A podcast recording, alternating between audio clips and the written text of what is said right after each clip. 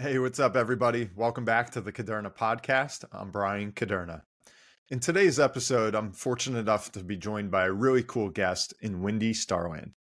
Let me give you a quick background on Wendy before I lead into today's interview. Wendy Starland is an American singer, songwriter, and music producer from Los Angeles.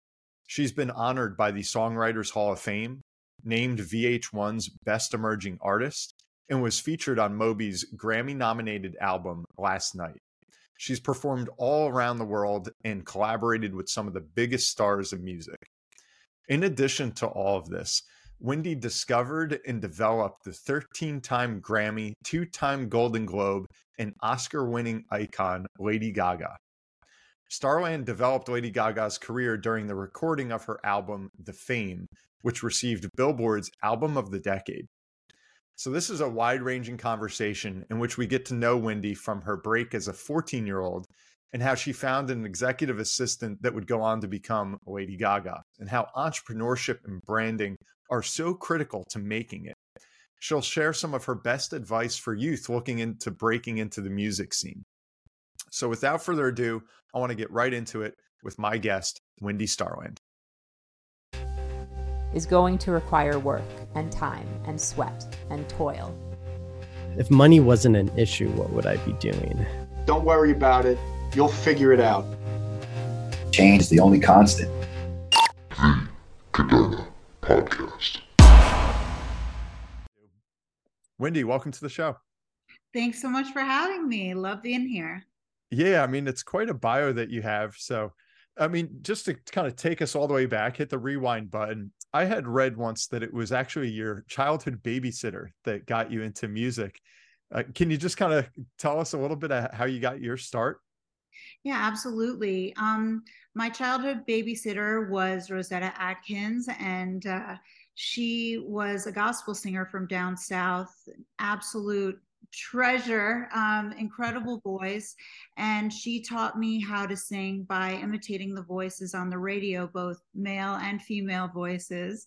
And she taught me techniques from the time that I was literally born um, until I was a teenager. And so um, I got this firsthand knowledge of how to use my voice. And by the time I started writing songs at seven years old, um, I had already built up techniques and um, it was it was an incredible journey my uh, uncle performed um, alongside huge acts like bruce springsteen the allman brothers black sabbath um, he had his own band called Golem.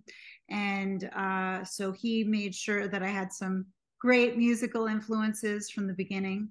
And um, and my father played classical piano. And so, um, with all these different types of in- influences gospel, classical, rock and roll I really developed a love of music and a curiosity about how to become great at it. That's awesome. And so it was in a way a bit in your blood where you actually had this around you. It wasn't that you were totally out in left field, you know, falling in love with music. No, I would definitely. I mean, listen, I was born and raised in New York City, which is just a great epicenter of culture, music, um, pop culture, and um, the influences around me from my family. All of it put together uh, and combined became just sort of who I am and uh, gave me that deep curiosity for it. That's great. And was there like kind of a time where you thought, this is what I want to do with my life? Because I'm sure so many young boys and girls out there are hearing their favorite song on the radio and saying, you know, I want to do this. I want to be a rock star or I want to be the, the next, you know, Britney Spears or whoever it might be. Um, you know, I imagine you kind of rode that roller coaster where it was a dream, then it was not a dream. And like, did it become a reality? Was there like a, a tipping point that you hit?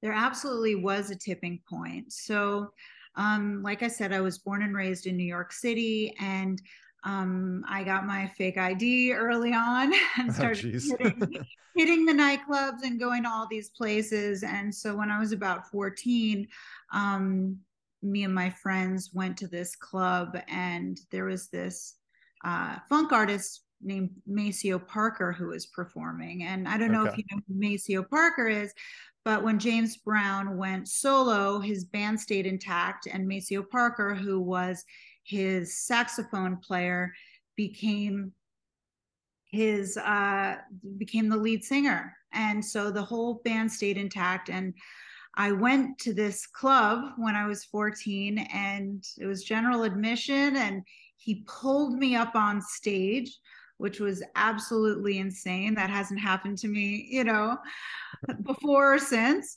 And I started singing on his stage, and it was this unbelievable thing where his um, sac- his trombone player tapped his microphone in front of me, and to prove to Maceo I could sing, I started harmonizing with him, and uh, he just was like, "Oh my God, she knows how to sing!" And he took the whole band and threw them off the stage and just the bass player and he got back on the drums which who even knew he could play the drums.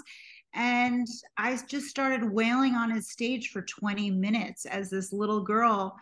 And it was so wild. And at the end maceo parker uh you know said what's your name darling? Wendy Starland everyone goes crazy. And the bass player, without anyone seeing, had taken a bass string off his bass guitar and coiled it up in a little ring. And he got down and on one knee and he said into the microphone, Wendy, darling, you've got a gift from God. And if you do not devote the rest of your life to using this gift, you will rob the rest of us of something so special.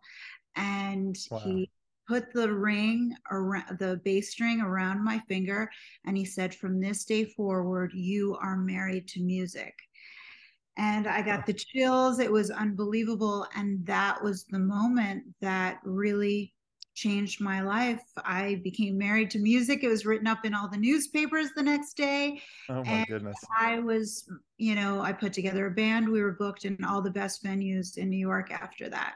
So how do you go home from i imagine that's a story like you got to share with your parents that you just got found. Like you have a, an opportunity at music how did that conversation go down when you tell them where exactly you met with uh you know in this this club that you may have used a fake id to get into well you know my parents again like we lived in new york city they knew i was independent from a young age but mm-hmm. i think that um you know, my grandfather, who was my idol, always wanted me to pursue my painting passion. Um, I went to Cornell University for that and um, felt that the music lifestyle, he didn't want me getting mixed up with all of that. But um, music in my generation is very different than it was for my uncle's generation in the 60s and 70s, where um, it was really associated with a whole lifestyle that was different. Um, and now you can be, it's much more like being a little entrepreneur. yeah. um, yep. Because you have to be everything. You have to be not only a musician and be great at your craft, songwriting and production, which are two different but necessary things to be able to learn to execute the music and and position it properly in the world but then you have to market it and you have to get rally a team behind you who is going to support you and um, allow you to shine. So it's such a it's such a it's it's really much more like a startup today than it was um, back in the times. Yeah, back in the olden times. and that's i mean i imagine that's got to be intimidating you're 14 years old you know you just kind of get this crazy moment this crazy night where you get brought up there on stage and then it starts to open doors for you I mean, did you dive in headfirst, or did you have hesitation of, you know, I'm way out of my league here. These people are older or they know what they're doing. I don't know where to go, where to turn to. Or, or did you have like a mentor that kind of held your hand through some of that process? I did not have a mentor. That is something I wish that I had big time. Um, I did have some good luck along the way. Um, but I, I did dive in head first at this same time. So I continued to pursue music after that and really develop my skills. Um, that being said, I still continued along the path of my education and doing all the things that my parents wanted me to do. So um, it was a supplement. I didn't say, okay, I'm dropping out of school and only doing this. But at the same time, I took it very seriously. And as I grew and developed and uh, learned how to become more independent with my production skills so that I can turn an idea into a product and a reality, um, more opportunities came. So I became more independent and was able to attract the attention of world class producers like Gary Lyons, for example, who produced the Rolling Stones and Aerosmith and all of these huge acts who took me, you know, while I was still in school and said, Hey, I want to produce you for free. Um, I think you're the next biggest thing, and I want to you know take you into this next year of your life and then there were other people when i finally like saved up to get the equipment that i wanted for example to be able yeah. to pr- produce music. My equipment broke down one day and a guy who came to fix it uh, heard my music and said wow that's you. It really sounds different than your speaking voice. Yeah and he said have you ever worked on or sang on anyone else's albums?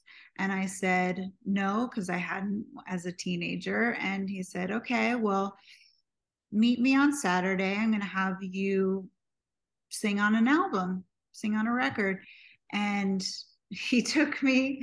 Uh, I, I lived in Manhattan at the time in New York City, and we went on the ferry to Staten Island, which I had never been to Staten Island in my life at that point. And he opened the door of the studio, and who was there but the Wu Tang Clan? Oh and so I was like, oh my God, you know, here I was a young teenage girl. I was not expecting this. And I get in there and they're like, sing this song right here. And I was like, I'll sing it, but uh, that's not a hit. That's not how it's going to go. And they're like, what? What are you talking about? I said, I'm telling you, you got two chords. There's no tension chord before the chorus to make the chorus pop. And you know all of this songwriting these songwriting skills that i've been i'd learned since i was seven. And they're like all right go in there rewrite it come back out. So here of course my producer friend who brought me in for my my first session was ready to kill me. What are you doing? I don't understand how this is a thing that you're sitting here complaining about the song that you're supposed to sing on. Yeah. But i went in i rewrote it we re-recorded it came in you know 30 minutes 40 minutes later press play and they loved it. And they're like oh wendy z100 which was the name of the big radio station in new york yeah, sure sure. And uh and so i ended up writing 30 songs for the wu-tang clan.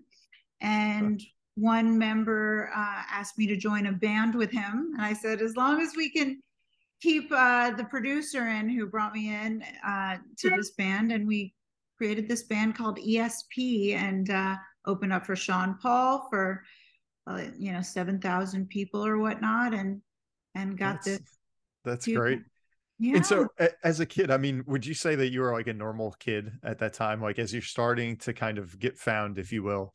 I mean, were you playing sports and extracurricular activities, or was it like just school and then Wendy just disappears into this music world? No, I was absolutely a regular kid. I was the captain of the tennis team and the volleyball team and the MVP. Woohoo! Glory days. Um, I mean, I was I was recruited to Cornell for both sports, and um, I definitely made that. Um, I had a regular life, and I I was doing lots of things, but music was a, ra- a way to relax for me um, because I was very competitive. Yeah. Um, and so this was uh, a great experience.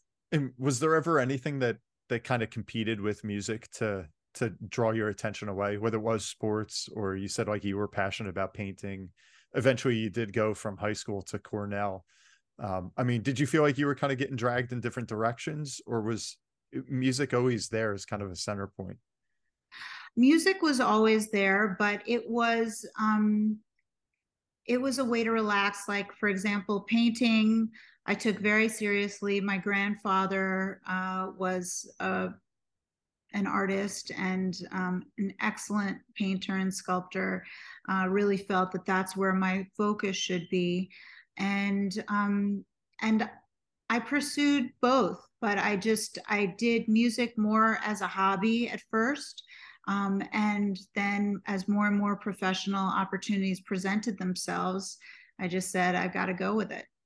Was there ever a time you felt like uh, I want to give it up? Uh, did you have any kind of real hurdles that you hit where it just felt like you know this may have run its course? Absolutely. I mean i think the life of a musician is a very difficult journey.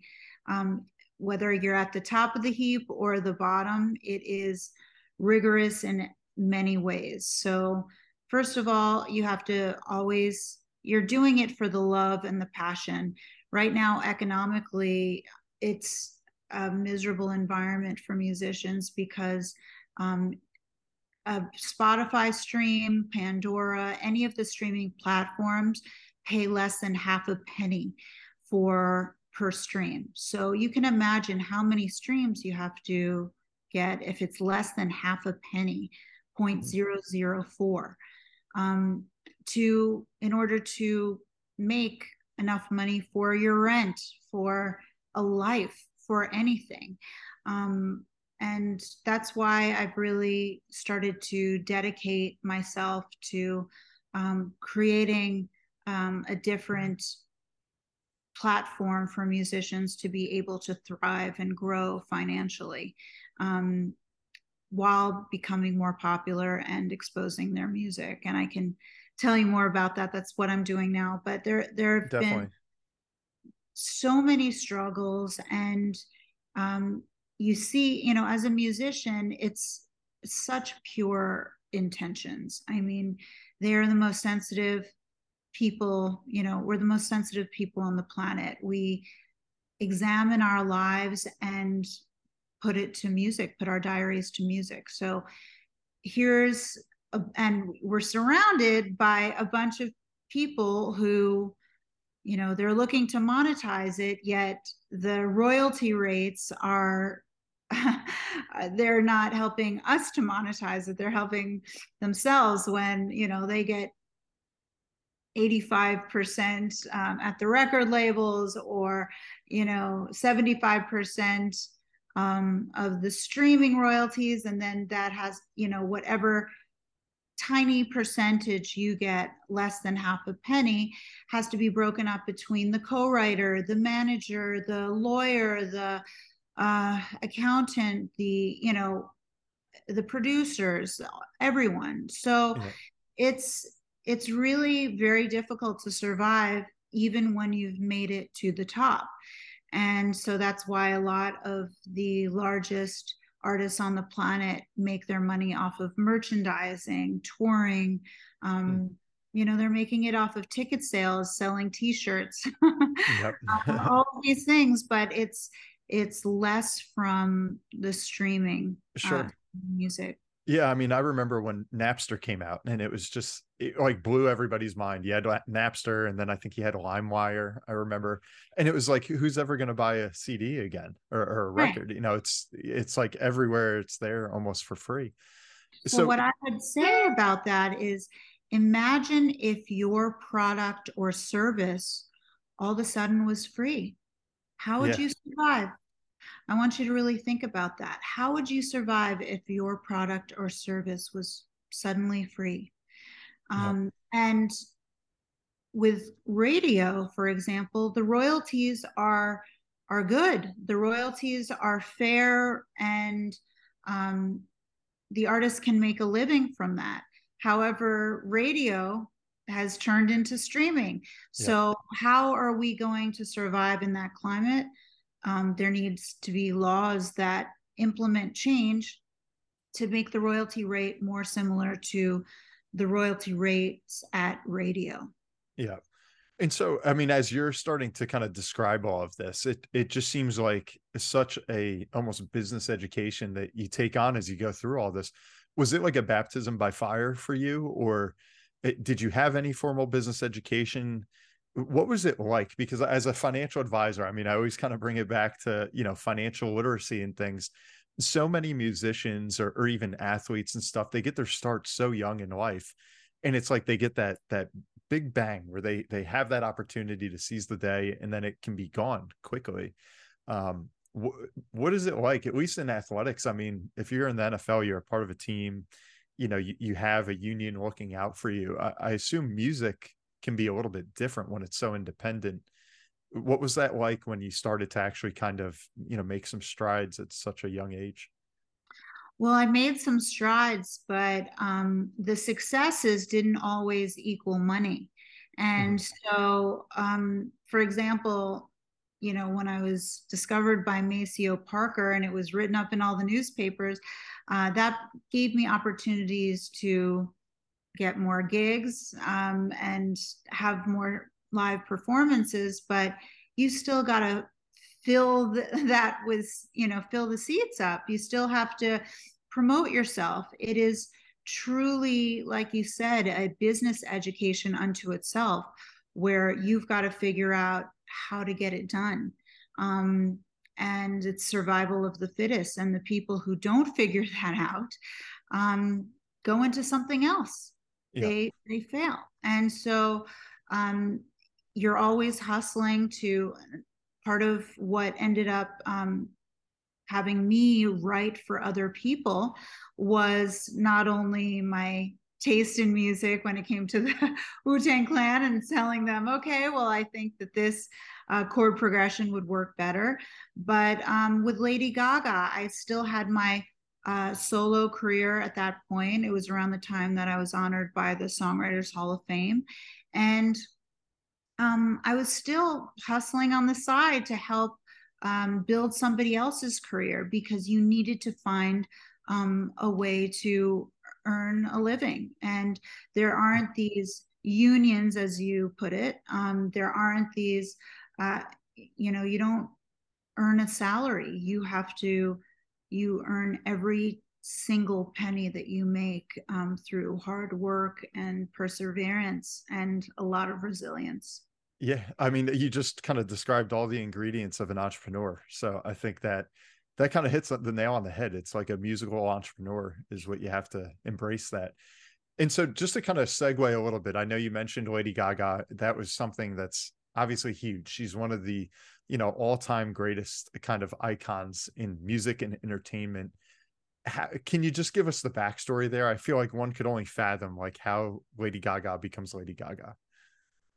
Um, well, thank you. We worked very hard on it. So I'm very happy that, um, you know, it worked out. sure. I bet. um, but, you know, when I met Lady Gaga, uh, her name was Stefani Germanotta. She was um, working at Famous Music Publishing. So, uh, for those of you who may not know what a publishing deal is, it's kind of like a record deal for a songwriter where a company, um, a publishing house will buy up the rights to your songs, and then you're earning back uh, the advance that they give you through royalties. And she was the um, uh, she was the assistant to the uh, Irwin Robinson, who was the president of Famous Music Publishing, okay. um, which was a big publishing company, Viacom. Yep. And so I am a songwriter and um, have about 2,000 recorded songs, which is a lot. And um, the CEO was interested in in signing me to a publishing deal. And so when I met her, she was I didn't even know she was a singer. She was in a suit behind a desk, um, you know, working um, as an assistant. Um, and so I don't know, weeks later, she came up to me when we were both performing on the same bill mm-hmm. at um, a show, and it was it in the um, at the cutting room in New York City, and she said, "Oh, I don't know if you remember me from Irwin Robinson's office." I said, "Yes, of course I remember you." And uh, we're performing on the same bill tonight. It would mean a lot if you checked out my show. I said, Of course. And I checked her out. And at the same time, I had been an in house songwriter for um, a multi platinum producer.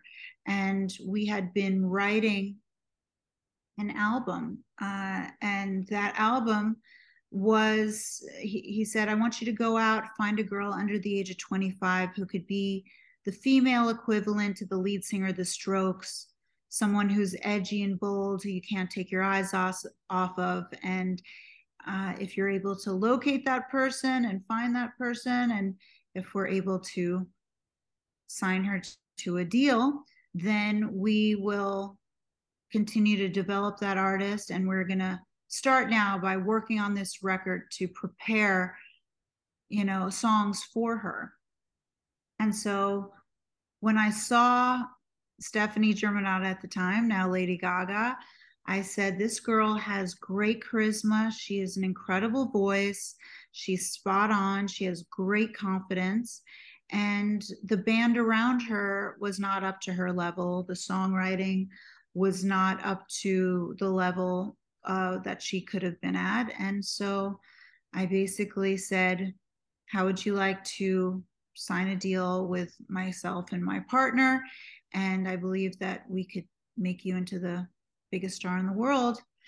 and that's exactly what we did. And so luckily, she um, was totally open to uh, the creative process, and we we collectively and the rest is history. and so at that time, I mean, this was just like a side hustle for you. Like you're you're chasing your passion, your dream of being a musician, and then you were doing this other thing with a business partner to essentially go out and find talent and create another star almost alongside yeah. of you a lot of a lot of songwriting and production and so um, it was continuing to not only you know i was touring a lot at the time in europe um, so that's where uh, my song dancing with the sea was released uh, on universal and so i was performing all over europe for years and uh, got to perform with an entire symphony which was unbelievable, singing my wow. song with the symphony behind me in Italy for the mayor of Tortoreto, which was just, and it was just absolutely That's one of crazy. the most phenomenal experiences of my life. And then I came home and I was writing pop songs and trying to help develop Lady Gaga um yeah. and was that if i could jump in was that like your first kind of experiment if you will of saying hey i'm coming up with this this idea of what this person's going to look like the songs that i'm writing that fit her voice or had you done that a number of times before and it just didn't click like I, I had i had never done something um where the, it was as you know the image of lady gaga was something that was um, very unique. And it was so different than everything that was happening at the time. So, Beyonce, for example, uh, Beyonce, Jessica Simpson, Britney Spears, um, everyone was sort of sweet and pretty. And uh, Norah Jones had sold, you know, something like 25 million or even more records at the time. And that was what was dominating the airwaves. There mm-hmm. was no dance music. And so, like an entrepreneur who has to solve a problem, I said, we got to go where nobody else is going and fill the niche in the market that isn't being filled. And so there was zero dance music. I said, let's let's create dance music. Let's create an edgy and bold image and um, create something that people are yearning for. That you know, you don't want to go where the market is too saturated, and yeah. um, it was a very saturated market for um, sweet. You know, that was when, for example, Beyonce had her entire uh, female band at the time. Yeah. Um, so the it was every all the women were very sweet and pretty and and we wanted to create something outrageous. It was because it's funny. I mean, I feel like in recent memory, you see Lady Gaga, and she looks her I don't want to say normal, but she looks like just kind of very toned down versus what she used to be, almost professional in a way. And it's like if you go back to when she just got her break, it I remember that it was just outrageous. Like people they either loved it or they were up in arms like what the heck is this lady wearing? You know, she's covered in blood with these outrageous costumes on and well, but that and that was very much on purpose because basically we said, okay, there's you know all of these girls like Beyonce, Jessica Simpson, Britney Spears who are very sexy. We give another sexy image to the public, it's just going to be compared. How do we mm. get her the attention without being compared? Well, let's just dress, go nuts. dress dress it up like a car crash and make everyone a rubbernecker. You know, make um, let's you know have these bold, edgy looks that are going to create a stir, and now let's um, let's see what kind of audience is attracted to it. so I mean that's incredible what happened with you and Lady Gaga. You found her and it's like this all came to fruition and then obviously the rest is history where you make this monster album a question I wanted to ask you, Wendy. So, where do you find this creativity? I know you said sometimes you want to go where people are not. You know, you want to find this gap, this opening, and see if there's something to be filled there. Where do you personally derive your own creativity, and where some of that inspiration come from? Well, I believe any musician will tell you that inspiration is God given. It is whether or not you believe in God, it's given from the universe, and it's something that um, you know you can study, you can hone your craft, but uh, the inspiration flows through you, and you execute on what is flowing through you, and it is a privilege to do it. Um, so where does it come from? It comes from living your life, examining what you're going through, um, the emotions, the heartbreak, the um, the joy, the all of it. It takes a sensitive soul to analyze what you're going through um, and basically put your diary to music. Mm-hmm. It's uh, something that is a privilege to do, um, but it's you need to really cultivate uh, that language so that music itself becomes something more effortless. Um, and the more effortless it becomes, the more you hone your skills, the better uh, the message and the clearer the message is to the audience member who is listening to it. So, as musicians, we have to really pay attention not only to what's happening in the marketplace and what's but what's happening within ourselves that we're going to be able to convey something authentic. Because if you're not conveying an authentic message to the listener mm-hmm. to the audience um, it will never resonate. It just won't. Um, it has to be people see through it. People will yeah. see through it in two seconds. Without a doubt and so, do you have a favorite part, like in all this? Because it, it seems like you can not again going back to the entrepreneur thing. I mean, you do wear a lot of different hats where you could be writing, you could be coming up with some of these ideas, like going back to Gaga and some of the outrageous outfit where you're almost producing this persona, and then you could be performing like you have, where you're out there singing or you're playing the instrument. Do you have a favorite part in this whole big process of music? My favorite part is writing songs. I love, I mean, listen, all it's so funny because when people think about they're like, oh, are, are you a, a singer, a songwriter, a record producer? To people who don't speak the language of music, that sounds like, wow, these are these are so different. How can someone do so many things? But it's literally the equivalent of writing, speaking, and reading. I mean, you need all three to function. It's a language. And so um, I love all three. I, I love doing it, but I I prefer the moment where I've written the song and I can hear the full production in my head.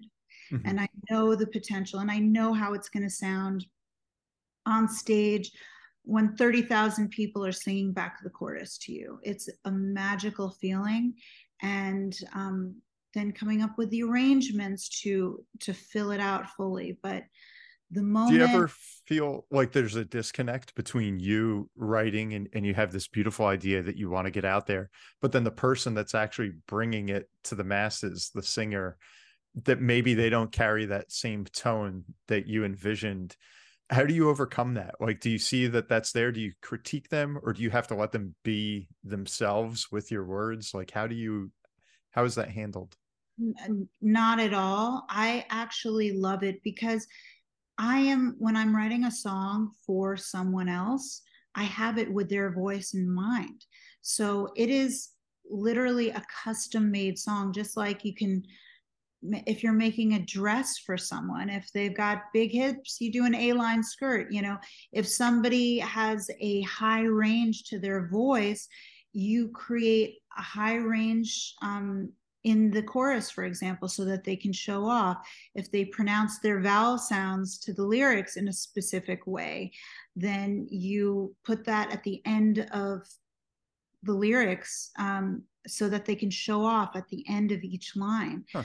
I mean, it's very specific. So at no point, um, if I'm writing something for myself, it's totally different than if I'm writing something for someone else. Um, it's interesting. So is it almost your job to kind of elevate your game to to customize a song to write a song that fits them, as opposed to them trying to get the most out of your words that you wrote down?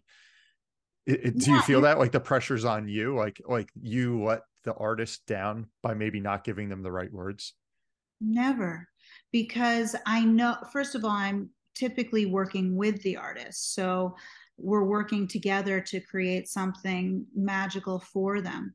Okay. But okay, when I'm working with an artist, I want to take what's personal about them and emphasize it and amplify it. That is my job. And it doesn't feel like pressure, it feels like a gift to be able to take what's beautiful about them and amplify yep. that to the world. Yep, and sh- kind of shine the spotlight on that perfect part that that everybody needs to see and hear. So the perfect part, Bryan. It's really the part that is distinctive about them. So if you have a raspy voice, we're going to put that low and raspy thing in the verses because it's very rare when you can have a part like that in the chorus that's usually going to be soaring and mm-hmm. and strong um, so it's tailor making a beautiful environment around a voice so that that person can connect best yeah. with their audience that's really cool. I, I, didn't see it as such a collaboration where there's it, it's like a matchmaking almost of of the words and the artists to create this one thing and so I want to, I know we've kind of gone around, we've gone from the past to the present. What are some things, Wendy, that you could maybe share? Because I'm sure a lot of listeners right now are hoping to hear about it. If you could tell us maybe when you were getting started, something that you wish you knew back then, or you wish somebody told you, hey, Wendy, you got to make sure to do this, or make sure you don't do this. Um, anything that looking back at yourself, you would change? Yes, I definitely didn't realize um, how entrepreneurial this job was. And it really takes so much courage, first of all, to put yourself out there and to, um, you're giving of yourself in such a deep way publicly. So mm-hmm. you have to be able to do that. Most artists are ready and willing to do that. On top of it, you have to be able to market yourself um, you have to learn about what makes you unique, how to identify the parts of yourself that distinguish you from other artists. There are a million great artists out there. Um, most of them are really well produced too, but are they a brand? How are you going to brand yourself that identifies you um, in a way that's very powerful? Yeah. It, it almost it almost seems unfair in a way for, you know, creators, anyone, whether you're an artist, you know, in, in the physical sense of painting or drawing, to being an author, to a musician. My own experience is more, you know, I have a few books, so I understand the process as an author. And I remember I was working with a publisher and they said, you know, back in the day, you used to have to write a great book and then you could get famous. But now you've got to get famous and then you'll have the chance to write a book. And, and it just seems like everything's a little bit backwards. Um, i get what you're saying that it's like so important for these young people to build a brand and then have that carry them forward. But i'm sure there's just that that person out there that has you know the voice of an angel saying you know i don't want to do all that other stuff. I wish somebody could just take the skill i have and, it it almost in some ways seems unfair. Um, what would you tell to someone that that seems like you know i don't i don't want to go out marketing. I don't want to do all this. I just want to do the thing that i love. I would tell them that it's completely unrealistic. And that they absolutely have to get off their butt and do all of the jobs necessary to make it because there will be someone happily taking their place if they don't um, wow. it's not enough to just do the music. It is not enough to just be a great performer. It is not enough just to have a, a great look to you and um, something identifiable. You need to be able to market yourself fully and be a full brand. On top guess... of that, you need to protect that brand. And there are going to be a lot of sharks in the water who are happy to take from you. And so learning how to protect yourself through that process is crucial. Yeah, that's well said. As you say that, I guess that defines the difference between a hobbyist and a professional. You know, you can have fun doing the thing, but until you really build that brand and have something to sell to the world, you're just having fun. So this has been great, Wendy. You, you really taught us quite a bit here with your journey. Um, so looking forward now, I mean, what's your take? I mean, you're you're a veteran, and I mean that in the, the best way possible of this industry, a little bit of Hollywood, a little bit of you know, music world. Um, what do you see right now? What would you like to change? What are you trying to help people with? What's kind of those little nuggets of info you could say, hey, I know you gave us one about branding, um, but what are you hoping to see moving forward uh, with music? Because everything under the sun is just changing so quickly now. I think one of the most important things that I am working on is a brand new platform. It's called Music Soul, and I have a partner, Aris Prasidis, who is a technologist. And so we are combining our know how to be able to create a middle class for the music industry. And that is truly my goal. Basically, we're taking the streaming platforms and instead of giving artists ha- less than half a penny, we're going to give them 70% of each stream. So you can imagine if you are all of a sudden making real money from streaming, how that's going to affect your life maybe you don't have to become this three ring surface circus learning how to market yourself and this and that all of these other things because you can actually make money off of streaming um, instead of hustling to sell merchandise and ticket sales and all of these other things. So this is really going to be a game changer. We're going to is it a platform? I'm sorry. and no problem. It's a technology platform cross promoting artists, charities, and brands. Um, we are going to be able to pay artists through programmatic advertising and um, many other um, sources of income, new revenue streams for artists that they don't currently have. That's cool. And so is that out there yet? Is there a name to that or this is in the works? It's called Music Soul and okay. right now right. we um it's in the works. That's awesome. When uh when can people expect to learn more about that or or participate in that? Uh in the coming months. In the okay. Coming months. All right, cool. So I, I, was hoping you wouldn't say, you know, three years from today. Um, so. It's time for the lightning round. First up, what's your favorite book? The Fountainhead by Ayn Rand. The Fountainhead, okay. And a favorite movie? Shawshank Redemption. Oh, it's classic. And so this all started as a finance show. So I'd be remiss if I didn't ask you, what's the best investment you've made? Well, um, I, I mean, I diversify my investments with stocks, um, yeah. but I would say Salesforce was a great investment. Okay, great. And on the flip side, anything a, a worst investment? Could be monetary or otherwise. Um, I would say my worst investment have has been my investment in people, uh, certain people who did not deserve uh, my time, attention, and energy.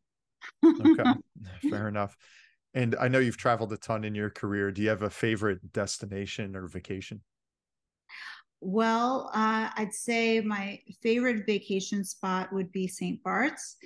And in terms of destinations, um, I really loved Italy, um, performing in Italy and in Poland. I I really never expected to ever go to Poland, but we performed at this huge um, where where the symphony plays, and it was it was just a magical experience. Wow! And do you have a quote that you live by? Um, fall down seven times, stand up eight. Okay. And when you grew up, did you have a childhood hero? And if so, who was that? Um, my childhood hero is still my current hero, who is my mom. She's the absolute best. Um, one a childhood hero that other people know might be somebody like Sting. Okay. I think uh, Sting or Bono are both uh, heroes of mine. Um, especially uh, what I love about Sting is that he controls the top and the bottom of the band by singing. It's the top of the band and the melody, and the bottom by the bass and the rhythm of the band, um, and is a phenomenal songwriter. And what they don't talk about in music is the degree of difficulty. I mean, people can hear it with a voice like Whitney Houston or um, Aretha Franklin. But when it comes to songwriting, people don't notice when there's a time signature change or a key change. And so he does that so effortlessly and flawlessly that uh, the general public doesn't realize the degree of difficulty of his music is really phenomenal. Yeah, he's one of the greats. And then last but not least, you know, I always like to talk about how we start the day and kind of kick things off on the right note. So do you have any sort of morning routine could you tell us what it is? you know, I I wish I had a better answer for this. I really I wake up, I get on my phone. I usually am just dive right into work as soon as I wake up. So okay. I don't have a great I don't have a great answer for that. That's cool. you get right after it. I get right after it. Awesome. Well, thanks so much for the time today, Wendy. And lastly, I mean, where can people find you if they want to learn more about you, just kind of follow your work and, and your next venture? Definitely find me on social media. It's Wendy Starland on all platforms. Uh, and I would love for you to check out my website, wendystarland.com, and feel free to contact me there. Awesome. Well, thanks again for the time, Wendy. And everyone, thank you for tuning in to another episode of the Kuderna podcast. I'm Bryan Kuderna. Today we had the pleasure of speaking with Wendy Starland. Be sure to check her out. And uh, wherever you're tuning in, make sure that you leave us a review, subscribe, and go tell a friend. Until next.